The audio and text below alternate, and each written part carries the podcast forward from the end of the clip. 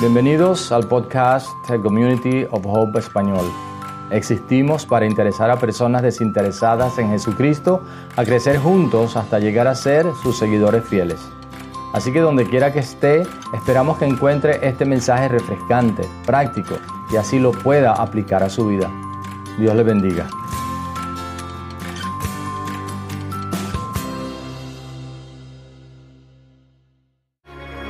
Amén. Dile a alguien allí a tu lado, no temas. Dígaselo con convicción, con fuerza, no temas. Tenemos un Dios que es poderoso. Nuestro texto lema de esta serie ha sido Lucas 2, 10 y 11. Lo leemos de nuevo, todos juntos. Pero el ángel les dijo, no tengan miedo. Miren que les traigo buenas noticias que serán motivo de mucha alegría para todo el pueblo. Hoy les ha nacido en la ciudad de David un Salvador que es Cristo el Señor. Un Salvador. No teman, ¿verdad? No tengan miedo. Porque nos ha nacido un Salvador. Solo hay un Salvador. Y ese es Jesucristo. Y Él nos alcanzó un día. Gracias a Dios por eso. Nuestro tema de hoy, nuestra enseñanza de hoy, alias. Alias. El significado de alias es el nombre que se le da a una persona en vez del suyo propio. Es un adverbio que significa por otro nombre y se antepone al sobrenombre o al nombre, ¿verdad? Ese es Efraín alias y ustedes le ponen el sobrenombre. Gracias, lo que dijeron, gracias. El Señor les bendiga y les multiplique mucho más.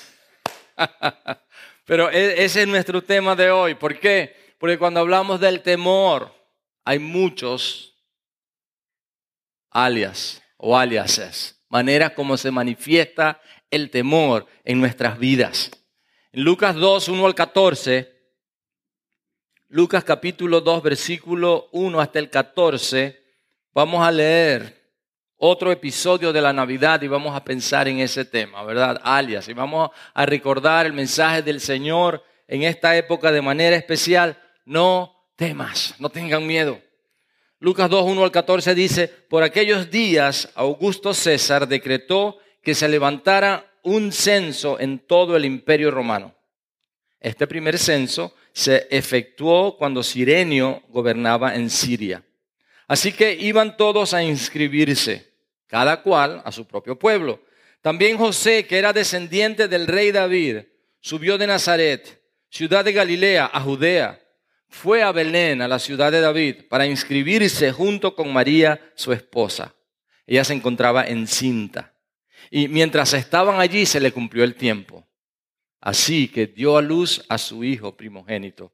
Lo envolvió en pañales y lo acostó en un pesebre, porque no había lugar para ellos en la posada. En esa misma región había unos pastores que pasaban la noche en el campo, turnándose para cuidar sus rebaños. Sucedió que un ángel del Señor se les apareció. La gloria del Señor los envolvió en su luz y se llenaron de temor. Pero el ángel les dijo, no tengan miedo. Miren que les traigo buenas noticias que serán motivo de mucha alegría para todo el pueblo. Hoy les ha nacido en la ciudad de David un Salvador. Podemos repetir eso. Un Salvador que es Cristo el Señor. Este servirá de señal. Encontrarán a un niño envuelto en pañales y acostado en un pesebre. De repente apareció una multitud de ángeles del cielo que alababan a Dios y decían, gloria a Dios en las alturas y en la tierra paz a los que gozan de su buena voluntad.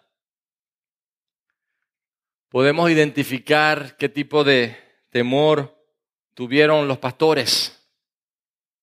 Es muy probable que a las malas noticias, porque inmediatamente los ángeles le dicen no teman, les dicen porque tenemos buenas noticias, tenemos buenas noticias. Belén está muy cerca de Jerusalén, hoy es prácticamente un suburbio de Jerusalén. Archivos históricos nos muestran que había pastores alrededor de Jerusalén con sus rebaños, porque los vendían para el sacrificio. Miedo, si cumplían con las normas establecidas por la ley. ¿Por qué los pastores podían tener miedo? La aparición de un ángel siempre puede causar miedo. Pero lo que ellos dicen inmediatamente, o lo que este ángel le dice a los pastores es: no tengan miedo. No tengan miedo. ¿Por qué? Porque les tengo buenas noticias. ¿Será quizás porque siempre estamos a la espera de malas noticias? ¿Será quizás porque es un temor en cada uno de nosotros? Podemos pensar en muchas situaciones en nuestras vidas que hemos recibido una llamada o que hemos recibido un mensaje, ¿verdad? Y entendemos que hay personas que son muy negativas y en buen criollo nosotros los llamamos los aguafiestas, ¿verdad? Que personas que siempre en medio de una celebración siempre tienen un comentario que le tumba los ánimos a todo el mundo. Nosotros, mis hijos y yo, y mi esposa es una miembro especial, todavía no es miembro activo, pero tenemos un club que se llama TIA, T-Y-A, quizás me han escuchado hablar de eso. Significan las siglas Tragedia y Asociados. Y nació porque estábamos una vez en Denver, en nuestro patio, en la casa, los muchachos estaban jugando. Había un poste de luz muy en la parte... Ni siquiera había posibilidades de tormenta, no había anuncio de tormenta, no estaba pasando nada. Ellos estaban jugando allí fútbol. El día estaba precioso, asoleado, era como 60 grados de temperatura. Y una profesora amiga nos estaba visitando con su esposo, se llamaba Yolanda. Y Yolanda no era la reina de la pachanga, ¿verdad? Ella nos inspiró para comenzar TIA, Tragedia y Asociados. De repente entró consternada, asustada y nos dice: metan a los niños a la casa, no los dejen jugar allá afuera. Porque puede venir una tormenta, puede caer un rayo, puede romper el poste. Y esto es verdad lo que les estoy diciendo, no estoy inventando, ¿verdad? Y nosotros, para, todo está bien, todo va a estar bien hoy. Y salí afuera para chequear a mis hijos, ¿verdad? Y desde ese momento comenzamos a inscribir a personas. Ellos no saben que son miembros de ese club, así que tenga cuidado. Pero el asunto es que hay personas que tienen esa capacidad de siempre traer malas noticias y siempre hacer cosas de este tipo. ¿Conocen a alguien? No digan, no miren a nadie ahora, mírenme a mí, ¿verdad? Yo lo puedo, I can take that. Ahora, hay un señor que fue un humorista de Miami Herald, Dave Barry. Este señor, él dijo lo siguiente: todos nosotros nacemos con un conjunto de temores, con un set de temores por instinto, de caernos a la oscuridad, a las langostas, temor de caer sobre langostas en la oscuridad, de hablar en el Rotary Club o hablar en el Club de Asociación de Vecinos y de las palabras. Hombres, escúchenme, se requiere un ensamblaje. Cuando compramos algo que hay que armarlo, ¿verdad? Algunos se paniquean, ¿verdad? Algunos entran en temor serio. Y paniquearse es Tex-Mex, está permitido para los que están pendientes. El asunto es que los temores vienen vestidos de muchas maneras, ¿verdad? Hay fobias, infinidad de ellas, depresión, ansiedad, hay miedos universales como el temor a no ser tomados en cuenta, a ser juzgados, a la pobreza, al amor perdido, a la enfermedad, a la muerte, que terminan de alguna manera coloreando nuestras vidas, terminan coloreando nuestra personalidad y la forma como vivimos. Hace algunos años yo comencé a desarrollar un temor a estar encerrado, eso se llama claustrofobia, ¿verdad? Hoy no les cuento algunos cuentos porque estoy orando para que Dios me quite eso. El miedo, la preocupación es una realidad que distorsiona la realidad. Mi mami me contaba que en su pueblo natal, al sur del lago de Maracaibo, que en las noches cuando había tormentas, mucha gente del pueblo no salía porque veían como unas brujas, como unas fantasmas que se movían y escuchaban que silbaban. Y esas sombras se veían y la gente no salía. Y si mal no recuerdo la historia, mi abuelo, que llegó a ser un pastor en ese pueblo, salió una noche y dijo: esto se va a acabar. Si son brujas, son demonios, vamos a reprenderlos y voy a ver qué es lo que es. Resulta que en la ciudad había muchas palmas, ¿verdad? Así como en Palm Beach, había muchas palmas.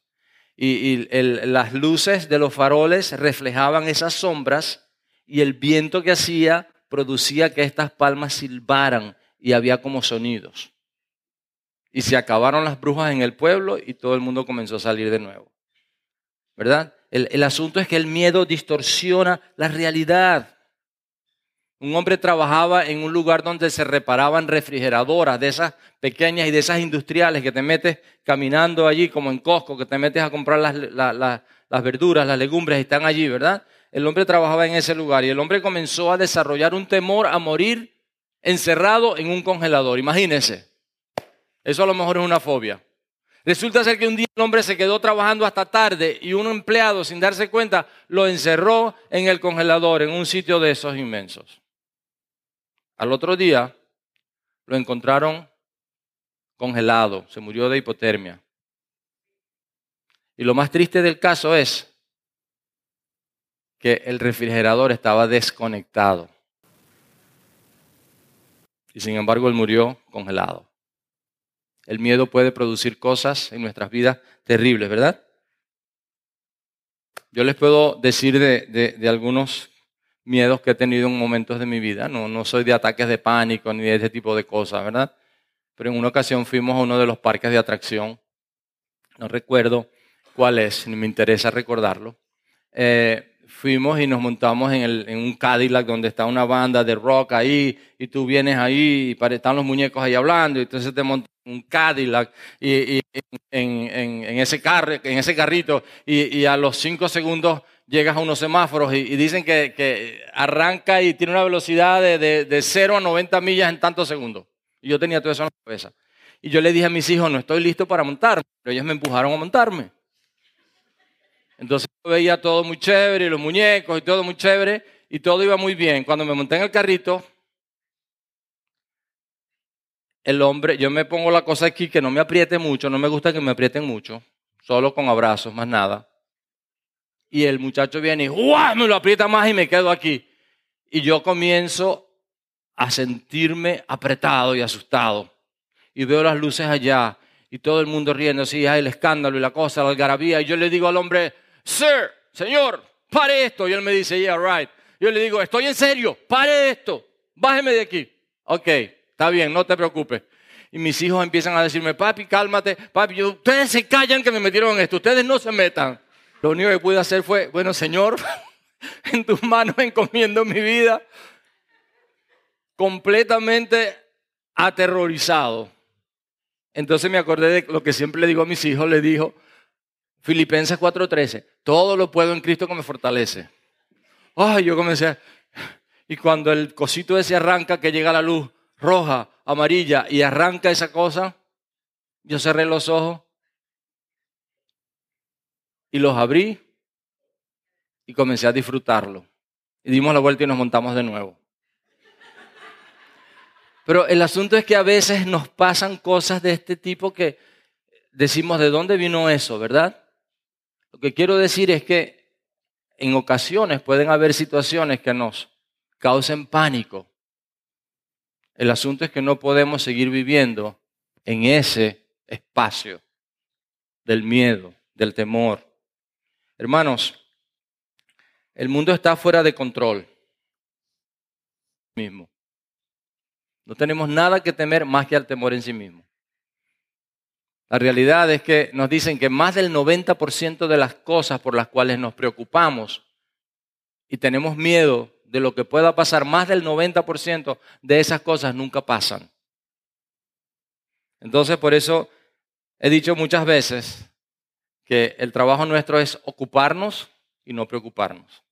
Ocuparnos de trabajar en ese 5 o 7 o 8 o 10% de las cosas que sí van a pasar, prepararnos para que nosotros podamos estar haciendo las cosas que tenemos que hacer, sin perder tiempo en aquellas cosas que nunca van a pasar y que nos hacen sentir mal o que nos hacen sentir temor. El miedo, preocuparse, es improductivo, no produce nada, además de que distorsiona la realidad. Mateo 6, 25 al 27 dice, Mateo 6, 25 al 27, por eso les digo, no se preocupen por su vida, qué comerán o beberán, ni por su cuerpo, cómo se vestirán. No tiene la vida más valor que la comida y el cuerpo más que la ropa. Fíjense en las aves del cielo. No siembran, ni cosechan, ni almacenan en graneros. Sin embargo, el Padre Celestial las alimenta. ¿No valen ustedes mucho más que ellas? ¿Quién de ustedes, por mucho que se preocupe, puede añadir una sola hora al curso de su vida? Ninguno de nosotros puede añadir ni una sola hora. Y lo que está diciendo aquí el Señor es que nos preocupamos muchas veces más por lo que tenemos encima del cuerpo que por el cuerpo. Y si no nos preocupamos del cuerpo, o más bien nos ocupamos del cuerpo, de hacer lo que tenemos que hacer con él, quizás nos podemos ver muy bien por fuera. Algunos tienen la dicha de verse muy bien por fuera, ¿verdad? Pero quizás no están bien por dentro. Entonces, no vale mucho. Más importante es cuidar el cuerpo y ocuparse del cuerpo que preocuparse de lo que nos vamos a poner. Amén. Y eso es lo que está diciendo aquí el Señor. Y lo mismo ocurre con el preocuparse por la comida y otras cosas. El Señor se va a encargar de proveer para nosotros. No hay que preocuparse, hay que ocuparse sin el pre, para que Dios pueda ser el primero en nuestras vidas y podamos vivir una vida de gratitud, una vida libre de temores. El antídoto para los temores es que saben que nosotros conocemos el final de la historia. Ya leyeron Apocalipsis 22. Mi hermano, nosotros conocemos el final de la historia. Mis hermanos, esto nos da coraje y un valor anticipado. Sabemos que esto es temporal. Sabemos que Dios tiene control. Hay situaciones en nuestras vidas que las cargamos todos los días. Y nosotros no podemos hacer nada para cambiar esas realidades, a menos que Dios obre. Pero tenemos la confianza de que Dios lo va a hacer. El temor no solo distorsiona la realidad y no solamente no cambia las cosas, pero el temor, preocuparse, es contraproducente. A veces tomamos una medicina, uno puede para algo y resulta ser que hizo el efecto contrario. Yo no puedo tomar, ni me gusta, pero no puedo tomar pastillas para dormir. En una ocasión, la doctora me mandó una y pasé toda la noche despierto y casi llamó al 911. Me hace el efecto contrario, es contraproducente. Y quizás en nuestras vidas hay situaciones por las que pasamos que pensamos que nos van a ayudar, pero hacen todo lo contrario. Preocuparse, angustiarse, los miedos, los temores no ayudan en nada, más bien es contraproducente. Nosotros sabemos, sin embargo, que el Señor está en control y eso hace toda la diferencia. Eso nos da, Él se ha encargado de nosotros, se encarga y se encargará de nosotros. Eso nos da seguridad, seguridad completa, total. El domingo de hoy, este domingo, tradicionalmente celebramos el advenimiento, se celebra con el advenimiento la segunda venida del Señor, que el Señor viene por su iglesia, el regreso triunfal de nuestro Señor Jesucristo. Nuestro temor más grande, la muerte, ha sido derrotada. Escuchamos un refrán que dice, todo en esta vida tiene solución menos la muerte. Ese es un refrán diabólico. ¿Por qué? Porque sí hay solución, porque el Señor nos ha dado la victoria ahora. No cuando muramos, ahora tenemos la seguridad de que estaremos con Él para siempre, porque el final ya está escrito. Porque ya sabemos lo que el Señor hizo por nosotros. De allí la expresión Maranata, ¿verdad? A veces cuando celebramos la cena del Señor y es un buen día para recordarlo, nos decimos Maranata. ¿Qué significa? El Señor viene. O Señor, ven. Señor, ven. Cuando nos mudamos a los Estados Unidos, en el año 1989, en el verano, estábamos solos. No habían todas las maneras de comunicarse como las hay hoy en día. Así que estábamos bien solos en Nashville. Parte de hoy estábamos súper felices porque no habíamos visto a nadie de la familia durante esos meses, durante ese tiempo. creo que fue el 23 de diciembre. Estábamos allí cocinando, yo estaba ahí como siempre fregando platos, siempre trabajando en la cocina, y resulta ser que me dieron una noticia de las que nunca queremos recibir. La muerte de una mujer que amábamos, la mamá de nuestra amada Paqui. Le decíamos Vivi, Vicente Villanueva eran sus apellidos. Y yo amaba a Vivi, era una mujer especial en mi vida. Y nos llamaron para decirnos que ella acababa de partir. Y el hermano de Paqui estaba ahí y yo tuve que darle la noticia y sabiendo que no podíamos ir, ellos salieron inmediatamente para allá. Y wow, esas son cosas que te parten el alma, ¿verdad? Que noticias como esas, son noticias de ese tipo en algún momento de nuestras vidas y no es algo que queremos recibir. El amigo de un amigo le dijo en una ocasión, estoy muy preocupado, este señor le dijo a mi amigo, estoy muy preocupado porque tengo que ir al médico. Creo que tengo cáncer. Él creo que debió pertenecer a tía también. Mi amigo le contestó, ¿por qué te preocupas? Ve al médico y quizás no tengas nada, así que no te preocupes. Si vas y no tienes nada, ¿por qué te estás preocupando? Si tienes cáncer, te puedes sanar o te puedes morir. Si te sanas, no debes preocuparte. Si te mueres, ¿te vas con Dios o no te vas con Dios? Si te vas con Dios, no debes preocuparte.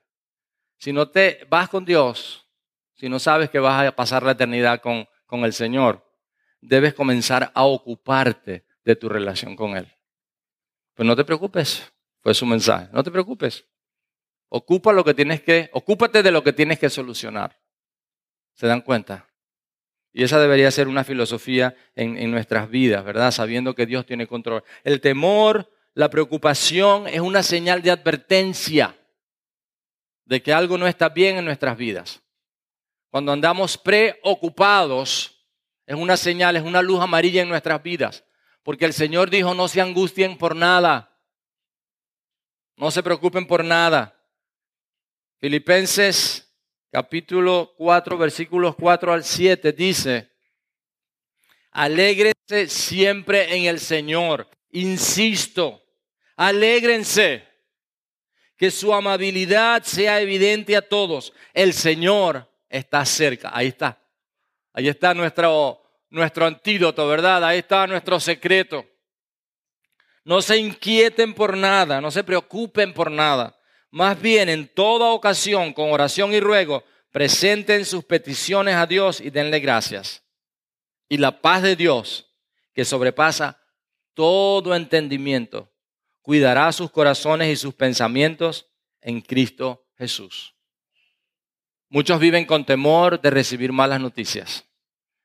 Pero estas son inevitables en la vida y llegan en cualquier momento, quizás en el momento menos esperado. Y el impacto que estas noticias tengan en nuestras vidas dependerá de cuál sea el fundamento de nuestra felicidad. Si nuestro fundamento está en cosas que se van a acabar lento, si estamos sólidos. Pero si tenemos nuestra fe, nuestro fundamento, si estamos cimentados en la fe en Jesucristo que va a venir por nosotros, todo esto es pasajero. Van a ocurrir cosas, van a pasar cosas, vamos a recibir malas noticias, pero sabemos en quién hemos creído. Y eso no nos va a mover el piso porque tenemos a alguien que nos sostiene. Salmo 112, 1, que leyó Kevin anteriormente, dice, aleluya, alabado sea el Señor. Y dice, dichoso el que teme al Señor, no temerá recibir malas noticias. Wow, no temerá recibir malas noticias. ¿Por qué? Porque es feliz, porque confía en quién. Dichoso el que teme al Señor. Dice, aleluya, alabado sea el Señor. Feliz el que teme al Señor, el que vive en el temor del Señor. No va a tener miedo de recibir malas noticias. El versículo 7 dice, su corazón estará firme. ¿Confiado en quién? en la economía, en cómo está el sistema económico, confiado en su trabajo, confiado en su jefe, confiado en añada lo que usted quiera. Pero la palabra de Dios dice, ¿confiado en quién? En el Señor. Tendrá temor. No tendrá temor. Este año partieron algunos familiares, quizás de algunos que están aquí en esta mañana, y vamos a orar. No por ellos, ellos tomaron su decisión mientras vivieron, pero los extrañamos, ¿verdad? Y la palabra de Dios nos enseña que preocuparse es desconfianza en el Señor. Estas personas partieron a la eternidad y la Biblia dice que estas personas tomaron su decisión y confiamos en que ellos partieron con el Señor porque decidieron por el Señor, se decidieron por Él. Entonces oramos siempre y pendientes de los que conocemos y les anunciamos las buenas nuevas de que Jesús viene y de la necesidad de buscarlo, la necesidad de ocuparse de la salvación ahora. No de preocuparse por la eternidad, ocuparse de la salvación ahora, prepararnos para ello. Los ángeles les anunciaron a los pastores que Jesús vino a la tierra y su entrada a la historia de la humanidad fueron buenas noticias que trajeron buenas noticias. Fueron años de alegría. La verdad es que en el ministerio de Jesús, que lo encontramos allí en Lucas 4, 16 al 21, Jesús anunció en el tiempo que Él traería buenas noticias a los pobres, que traería libertad a los prisioneros, vista a los ciegos, libertad a los cautivos y que la gracia del Señor venía con Él. Y salió de ese lugar a sanar enfermos, a dar vista a los ciegos, a resucitar muertos. Salió a amar a las personas.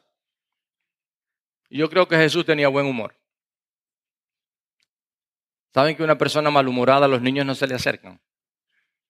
Los niños no sé si es un instinto o pueden oler el mal humor. Pero los niños no se acercan a las personas amargadas. No hay niños en el club tía, ¿verdad? No hay. Pero saben que los niños se acercaban a Jesús. Los niños se acercaban a Jesús y lo buscaban. Y otros le decían, Señor, los niños te fastidian. No, dejen a los niños. Ahora, los religiosos amargados... Perdónenme. Los religiosos amargados se quejaban. ¿Saben de qué se quejaban? Entre otras cosas, de Jesús decían, en una ocasión le dijeron, Señor, ustedes y los discípulos tuyos, Señor, se divierten mucho. Hay personas que están hasta pendientes de ver cuánto nos divertimos. Y ellos se quejaron de eso. Ahora, Jesús era una persona alegre y donde quiera que él iba traía gozo y alegría. Por eso nuestros servicios son alegres, nuestra música es alegre. Y celebramos, ¿verdad?, la vida. Hemos dicho muchas veces que un cristiano triste no es más que un triste cristiano. Cuidado, ríase. Eso no es un chiste, pero mantenga su cara, ¿verdad? Porque esa es una verdad. Jesús era una persona alegre. En el Sermón del Monte, Jesús nos enseñó a ser felices. Dice, felices.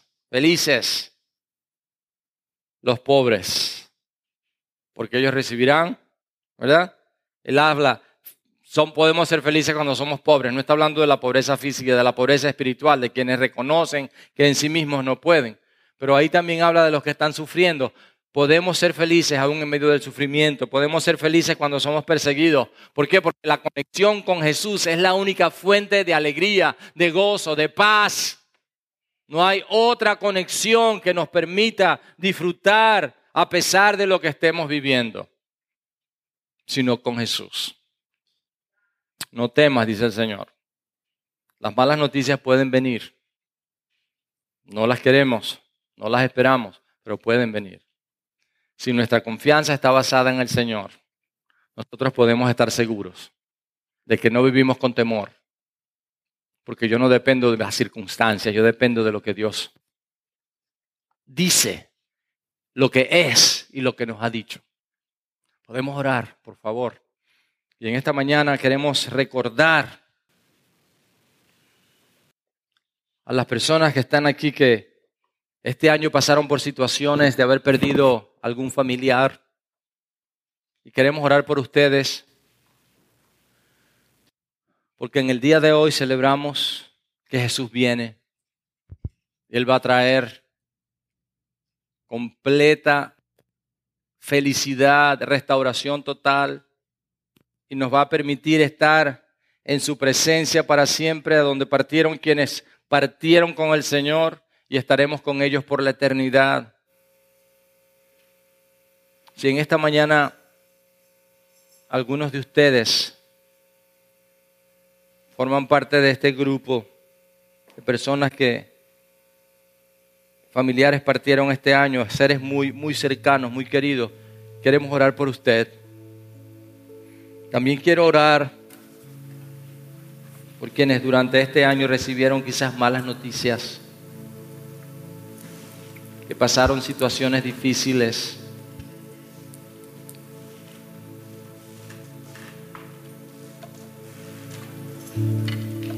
Personas que quizás están pasando ahora mismo un tiempo difícil en sus vidas,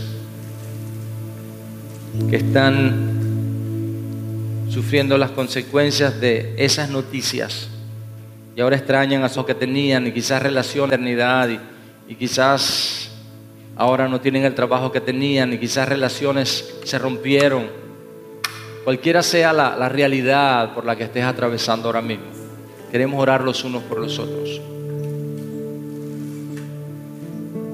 3 domingos anteriores hablamos sobre los temores que el Señor ha venido a quitar de nuestras vidas. El temor a los sueños rotos. El Señor puede restaurar los sueños en tu vida. El temor a no sentirse capaz. El Señor te capacita, el Señor te levanta.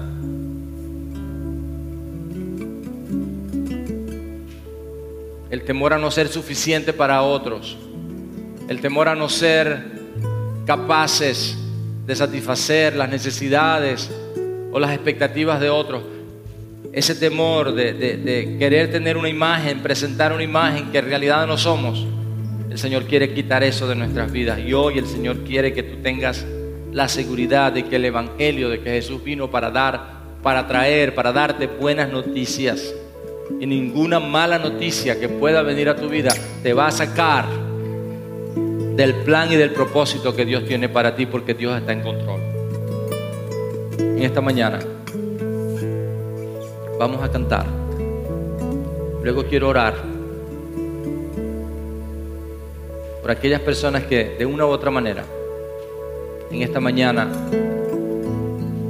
están viviendo quizás atrapados en algún tipo de temor, en alguna situación que está molestándote, está interfiriendo, que no te está dejando que Dios cumpla su propósito cabal en ti, que Dios cumpla lo que su palabra dice, las promesas que Él te ha dado sean cumplidas en ti, porque estás preocupado, angustiado, inquieto, con temores.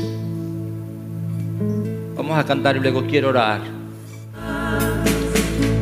Cuando el amor de Dios, cuando el amor de Dios llena nuestras vidas, y lo acabamos de cantar, las tinieblas se van, las tristezas huyen, los miedos desaparecen, los temores ya no nos controlan. Y aunque las malas noticias vengan, sabemos en quién confiamos, sabemos dónde estamos anclados, quién es nuestra ancla, quién es nuestra seguridad. Y Él no cambia. Y Él no cambia. Las circunstancias pueden cambiar, pero anclados en el Señor tenemos la firme convicción de que nada nos puede mover. Así que en esta mañana yo quiero orar. Si en esta mañana hay tristeza en tu corazón por algún familiar que partió a la eternidad, si hay tristeza en tu corazón por situaciones de enfermedad, de trabajo, situaciones emocionales, si has dejado que la depresión, que la rabia, que otros sentimientos, temores con sus aliases, con sus nombres, te estén molestando, sea cual sea, en esta mañana queremos traerlos a los pies de la cruz y orar para que el Señor te dé victoria. ¿Cuántos en esta mañana se ponen de pie diciendo: yo quiero orar, yo quiero orar, yo no quiero que nada más me controle, yo no quiero que ningún temor se apodere de mi vida, no quiero que ninguna preocupación de cosas que la mayoría de las veces no van a pasar siquiera, que denotan, que demuestran que no estoy confiando en Dios plenamente, no quiero que eso me controle? Y decirle a Dios: Señor, yo quiero que tú seas mi Dios, que tu amor me llene, que toda tiniebla, que toda oscuridad, que todo temor se vaya de mi vida. Ese es el deseo de tu corazón. Levanta tus manos allí y dile: Señor Jesús, en esta mañana te doy las gracias porque tú venciste la muerte para siempre. Ya no hay enemigo que me pueda derrotar, porque si tú estás conmigo, ¿quién contra mí? Tu palabra dice que en el mundo tendremos aflicción, pero que confiemos porque tú venciste. Yo confío en ti, Jesús. Dile: yo confío en ti, Jesús. Cualquier situación que ha pasado en este año, que ya pronto termina, o en años anteriores en mi vida, en esta hora, en el nombre de Jesús, quedan nulos, no tienen más poder sobre mi vida. Toda depresión, todo temor, toda duda, toda frustración, toda preocupación, la entrego a ti, Señor, y se quedan allí a los pies de la cruz, donde tú moriste por mis pecados, y ahora soy libre en el nombre de Jesús. No quiero que nada más que tú, Señor, me controlen. No quiero que los miedos, las preocupaciones distorsionen mi realidad de que tú eres mi Dios. No quiero que los temores me desvíen de las promesas tuyas. Quiero vivir para ti, quiero obedecerte a ti, quiero servirte a ti, Dios. Me entrego a ti. Dile al Señor en tus palabras: Señor, me entrego a ti. Tómate unos segundos para orarle y decirle lo que tú quieres, lo que tú anhelas.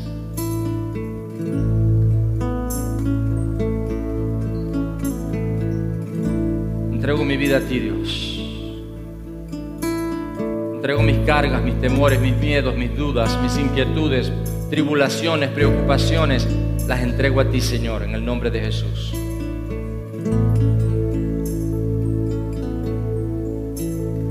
Y declara con tus labios ahí donde estás: no tengo temor, tengo temor.